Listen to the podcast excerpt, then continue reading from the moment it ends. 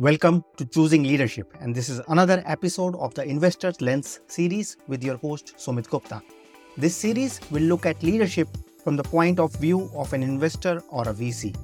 In each episode of this series, we will explore what traits, behaviors or red flags investors see in their founders that they work with, and how founders evolve over time as they grow and become better leaders.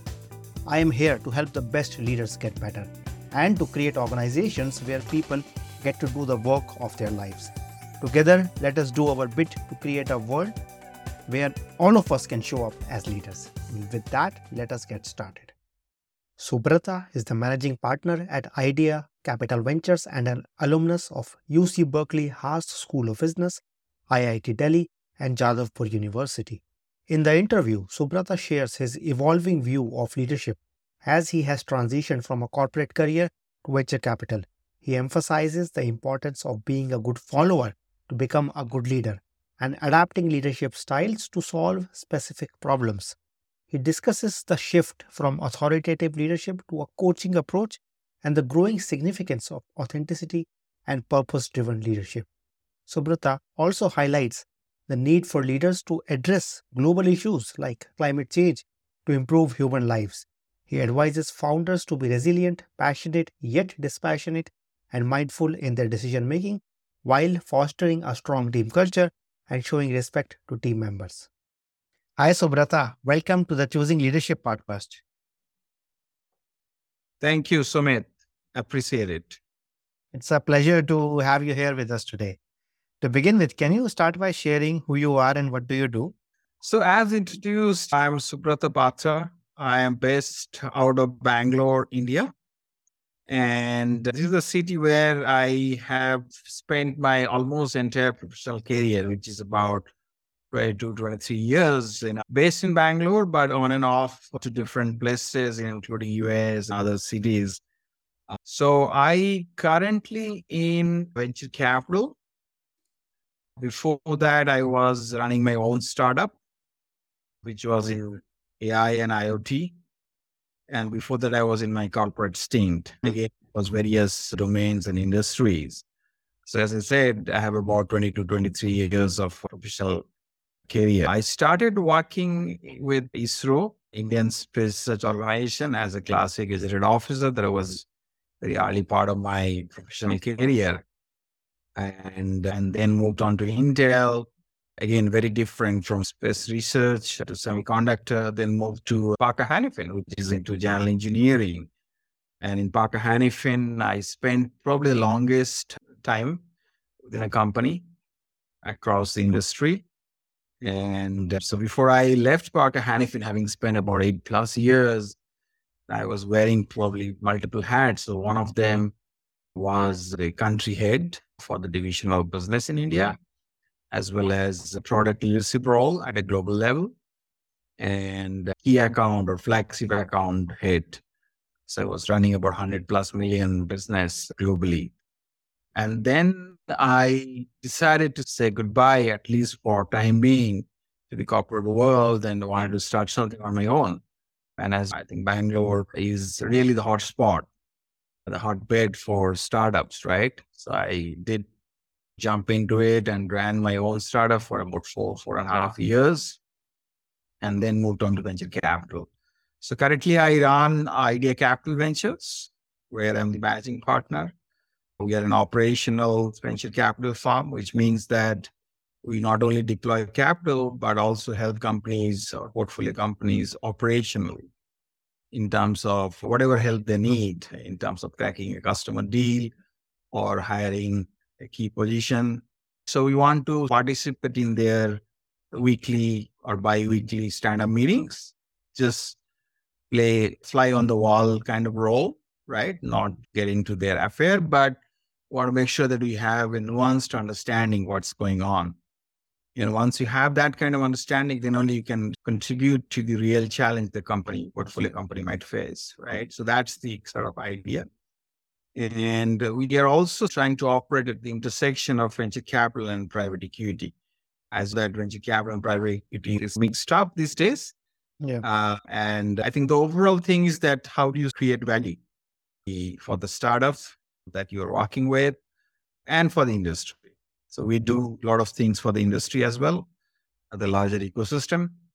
So that's about it, right? I went to I I T Delhi, and then I'm also an alum of U C Berkeley Haas School of Business. Thank you. So that's my brief. Thank yeah. you. Yeah. Thank you, Subrata, for sharing that. I think that's quite an impressive journey, right? From I S R O to corporate to starting your own venture and then to venture capital. Can you share how has your view of leadership evolved as you have taken these big jumps in your own life? Yeah, that's a great question, actually. So to me, the leadership, right? I think one has to be a good follower to become a good leader, right? Unless you understand the sort of nuances of being a good team player, a good follower, you cannot be a good leader, right? I think I always believe that. I think that's something which is very important. And then over a period of time, in the last probably one decade or so, I think the leadership has moved from being authoritative to being a coach kind of thing. And also, I think one has to employ different styles of leadership to solve a particular problem or help ease uh, a situation, right? So that is the, I think, the primary change that I have observed. The organizations are getting flatter. How do you lead by example? I think that's also very important. How do you lead by influence? That's anyway the true meaning of leadership. Leadership is not a title. Right? Sometimes managers are given titles and they think that they are leaders. No, that may not be. The leader can be anybody, right, who has the potential to lead a team for a common goal can be a good leader. I think with the advent of technology, I think that true definition has been more prominent than before. Otherwise, the leadership definition has been the same. And also, I think leaders are trying to find their true north, whilst their sort of purpose, the authenticity, right? Everybody, I think that's why it's very difficult to define leadership, because it's so, so vast and so unique in its own meaning, right? And that's what makes it more interesting also. Yeah, yeah. And I think there was a famous quote by one of the professors at Harvard London Business School. And he said that if you want to silence a room full of executives, try to ask this question, why should anyone be led by you? I think that's one of the toughest questions that you can ask someone. But I think the leadership is obviously is raised with practice, right? Without practice. And I think failures are also part of leadership. You cannot be always successful, but how do you take it positively? I think that's very important. So those are the things I think I have seen over a period of time, the facets of leadership. And I think the authenticity, mindfulness. So those are coming to the fore. And as we move forward, I think people would like to follow leaders who are authentic, who have a purpose, right? Purpose driven, and really lead by example. Yeah. For the organization, for the society, for the entire world. And for example, the climate change, it's a global issue. Unless we think through and take longer term view, really long, right? thirty, forty years kind of thing, but we have to act now. It cannot be solved. So I think that is getting percolated at every level, even at an organizational level or at a team level. So those are my sort of views as far as the, the leadership evaluation is concerned. And I have experienced this myself over the last one decade or so. Yeah.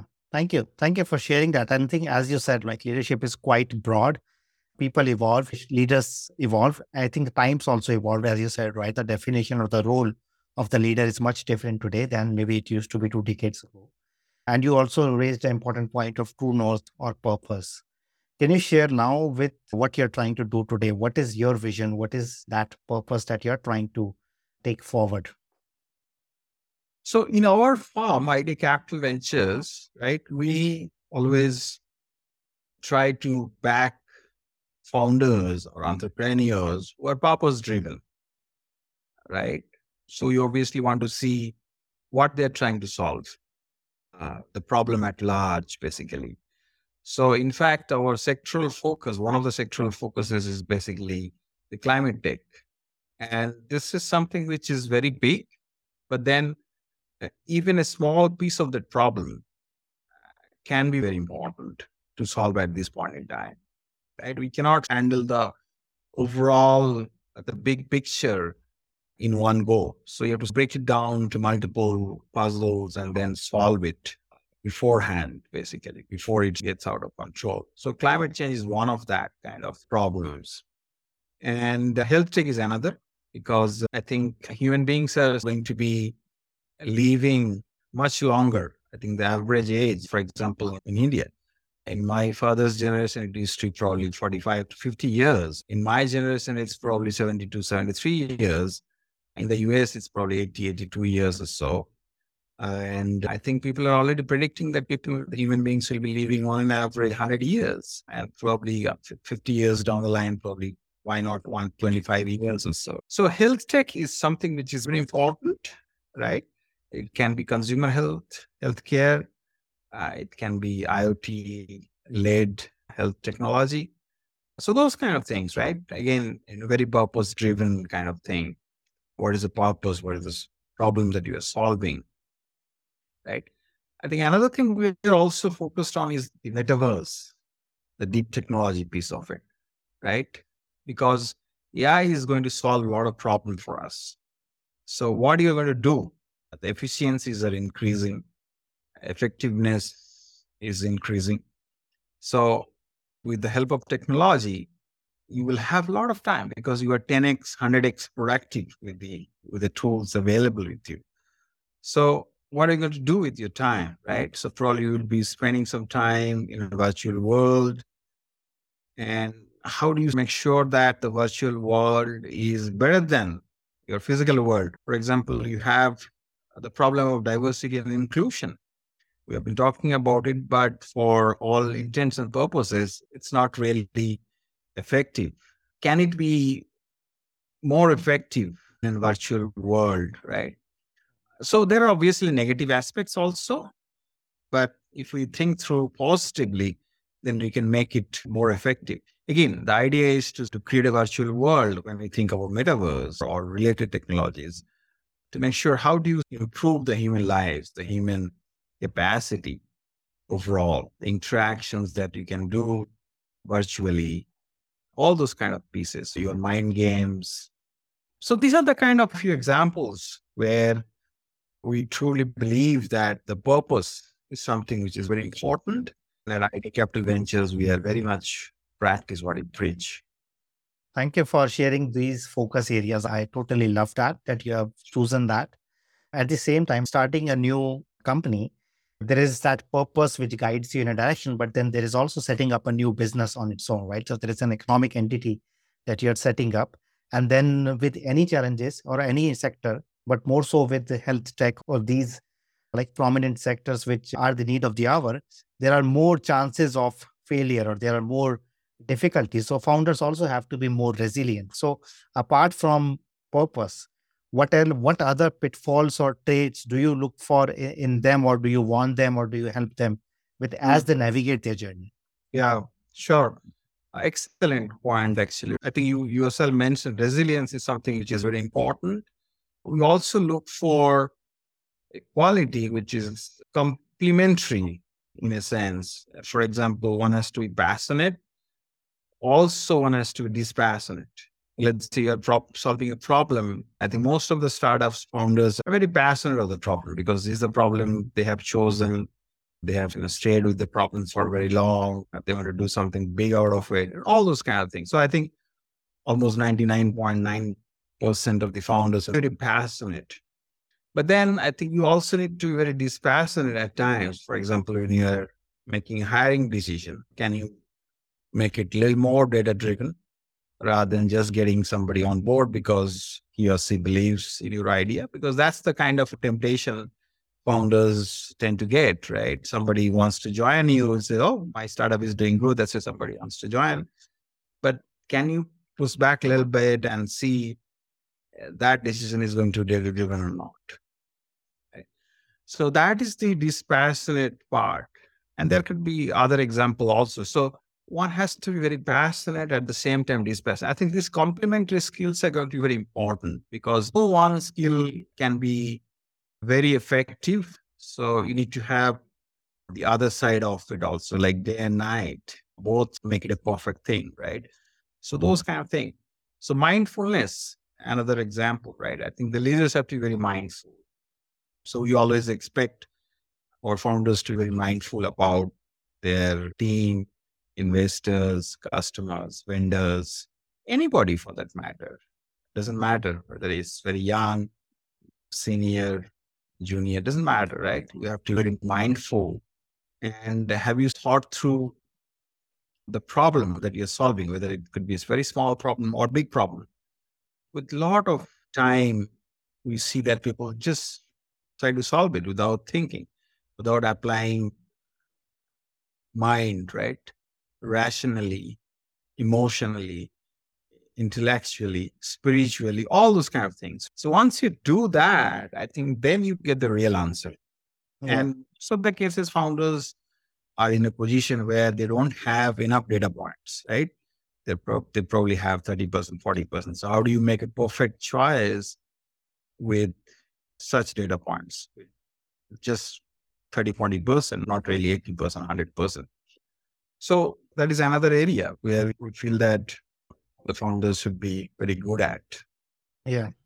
So these are the some of the skills yeah. that you tend to look for. The respect is the thing, right? Which mm. I alluded to beforehand. That because when you run a startup and you get some success, you tend to think you are the top of the world, right? That's fine. But you also need to make sure that you are probably standing somebody else's shoulder and able to do something, right? So, and then your team members, everybody has played some role. That's why you're successful. So those kind of things, again, mindfulness, the respect, the due respect you, you give to people. And that sort of really makes a strong team. And that sort of also helps form a strong culture. I think every startup should have, we also try to advise them that try to form a culture first, right? And then make it strong, because if you don't have a culture, then it will form anyways, right? But if you want to have a particular culture in your organization, it's better to form. Yeah. And then give a sort of direction. So I think if founders are mindful of these kind of things, then culture slowly forms and it gets the momentum. And that's really holds an organization together. Yeah. You see, its customer, even the product value proposition are also part of the organizational culture, I believe, right? Whether you want to tolerate some quality issue or not. Those are very important decisions, right? Somebody may say that, okay, we're okay with a little bit of defect in our product or, or defect mm-hmm. service. But then another way to say that doesn't matter. It could be, you know, one case out of a million already, right? And we'll make sure that our customers get a strong message that we don't tolerate even a small fault in our service or product. So again, part yeah. of culture, right? Yeah. Uh, so those kind of things, we always try to encourage our founders that always look for yeah. uh, long-term kind of thing, while the short-term quarter-to-quarter results are also important, but have a very long-range vision. Uh, which is probably three years, five years, that kind of thing. Not very long because, you know, what happens is for startups, I think the survival is very important. So uh, once you survive for three to yeah. five years and thrive within that time frame, I think then the next part of your journey becomes easier. Um, Absolutely. You try to have yeah. that kind of mid-range kind of three to five years. And uh, so we try to help them with these qualities. Yeah. Thank you for adding that. I think, as you very rightly said, leadership like, is balancing a set of complementary skills. And it's not about what is right or wrong, but what is right at a given point in a given situation. And it's also a journey, right? It's not like that there is one instant when you become a leader. It's a journey where you evolve. So how have you found that founders actually invest in their own leadership development and grow on that path, right? Because it's dealing with successes, as you said, could be could trip you up, dealing with failures. And then constantly learning the different aspects that we just spoke about. So when we decide to invest, we try to focus a lot on this, right? Because in our business, what happens is unless we invest in the right team, you know, it becomes a problem. So we tend to focus almost seventy percent on the team. So we talk to the founders, we talk to the senior leadership team who are on the payroll, the salaried people, but highly experienced and all. And also, we also dive down to the bottom layers of the organization, right? Engineer, analysts, and all those. We try to talk to them, try to figure out what's going on within the organization. So that's something we are very particular about. And then uh, we are also aware or mindful of the fact that you can't get one hundred percent fit, right? We are okay if we get eighty, eighty-five percent. And we don't expect anybody to be one hundred percent. If somebody is ninety-nine, ninety-five percent, that's okay. So that gap, eighty, eighty-five percent that we try to find during our evaluation phase, and then our aspiration level at ninety, ninety-five percent, that ten to fifteen percent gap, we obviously try to coach there. Hmm. And one of the qualities we also try to see is whether the founders are coachable or not. I think that's also very important. Let's say they're developing a product, and we, most of the cases, we invest in early stage companies. That means that the product market fit has just started, or a, or it's in its initial phase, let's say thirty, forty percent P M F, product market fit. In any case, product market fit is an evolving idea, right? You cannot have one hundred percent. Uh, even at a growth stage, I think you are okay if you get a P M F of seventy, seventy-five percent. So at that level, when thirty, thirty-five percent, if the market doesn't support that product or idea, then you have to take a pivot and do something else, right? We have to de-feature it, and which is very painful for founders because they think that more features are better, but that's not the case, right? So you have to de-feature, declutter things, right? So we have to we try to coach them, but ultimately the decisions are left to the founders because it's mm. their venture ultimately. But these are the ways we have got a framework that we try to follow. And some founders are more coachable, some founders are not. But we try to do, we focus on leadership a lot, actually. The general leadership, the financial leadership, all those kind of things, the culture formation. We try to tell them that why don't you write on a piece of paper that what are the sort of cultural attributes mm. that you think you have or you like to have, and let it change over a period of time. You, you will never get it right in, in the first or second iteration, yeah. but at, write it down, maybe five points or ten points. It doesn't matter. Like yeah, Amazon has, I think, more than twelve or thirteen uh, leadership or yeah, leadership attributes, they call it, which is also the cultural part of it, right? Yeah. The leadership attributes and, and culture are very strongly correlated. So those are the things we try to obviously do with founders. We have got a very strong framework, as I said, and we try to get the founders go through that framework. And we have seen in our experience that some founders are pretty good. And we are also aware of the fact that sometimes founders find a way which could be better than our framework, and we are okay with that. Yeah. So that's something we also try and learn. Yes. Things from our founders. Thank yeah. you. Yeah. I love that. I love how much you focus on leadership. I love the element of being coachable that you mentioned.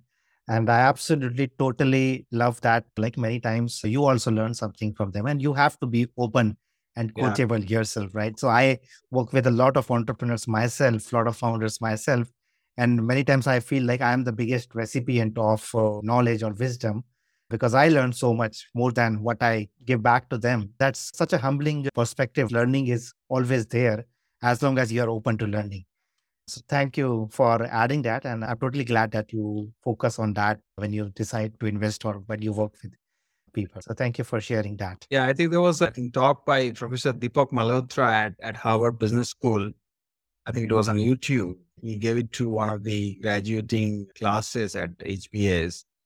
And he gave an example of his judo class or karate class. And his coach, one of the coaches was, I mean, he thought he was pretty bad. He would knock him down most of the times, and he, he would get badly hurt. But later on, when he saw it in hindsight, and he felt that you can learn as much from a bad teacher, learn as much from a bad teacher as you could from a good teacher, if you are open to the idea of learning, as you could from a good teacher, if you are open to the idea of learning. So yeah, to your point, absolutely. I think we need to keep our ears and minds open. Absolutely. Yes, absolutely. And we could continue talking about this forever, but we also have to wrap this up. So for anybody who is listening, who wants to find out more about what you're doing or wants to reach out to you, maybe send you a pitch or something, what is the best way for people to reach out to you? So LinkedIn is probably the best way, right? And I do get a lot of messages on LinkedIn. And so my LinkedIn is, the handle is Subrata Patra one, numeric one. And if you just search me, Subrata Patra I D Capital, you would get me. You could drop me a message on LinkedIn. And also in my LinkedIn summary, there's an email I D mentioned, so hmm. Subrata at berkeley dot e d u, because I'm an alum of Berkeley, University of California, Berkeley. So they gave me an email I D, which I use uh, for, for general purpose. I also use my official email I D. So if I find it interesting, then I would obviously share my official email I D where to connect at a later level. Thank you. Thank you, Subrata, for everything that you do, for sharing your story and, and sharing your perspectives on leadership. I think that is so much needed in the world today. And I, w- I want to wish you all the best for everything that lies ahead for you. Thank you so much, Sumit. I really appreciate it. Absolutely. It was a pleasure. That's it for this episode of Choosing Leadership with Sumit Gupta. I choose leadership every time I record this podcast, and I invite you to do the same. I invite you to design a life of joy, meaning, pride, and satisfaction. This is what I do most naturally, to lovingly and gently provoke you, to help you see your own light, to help you see what you are already capable of. If you like the sound of it, go ahead and subscribe. Your thumbs ups, ratings, and reviews mean a lot to me and my team. I want to thank everyone who contributed to making this show a reality, and thank you for listening. Always remember that you are enough, you are loved, and you matter. This is Sumit, and until next time, keep choosing leadership.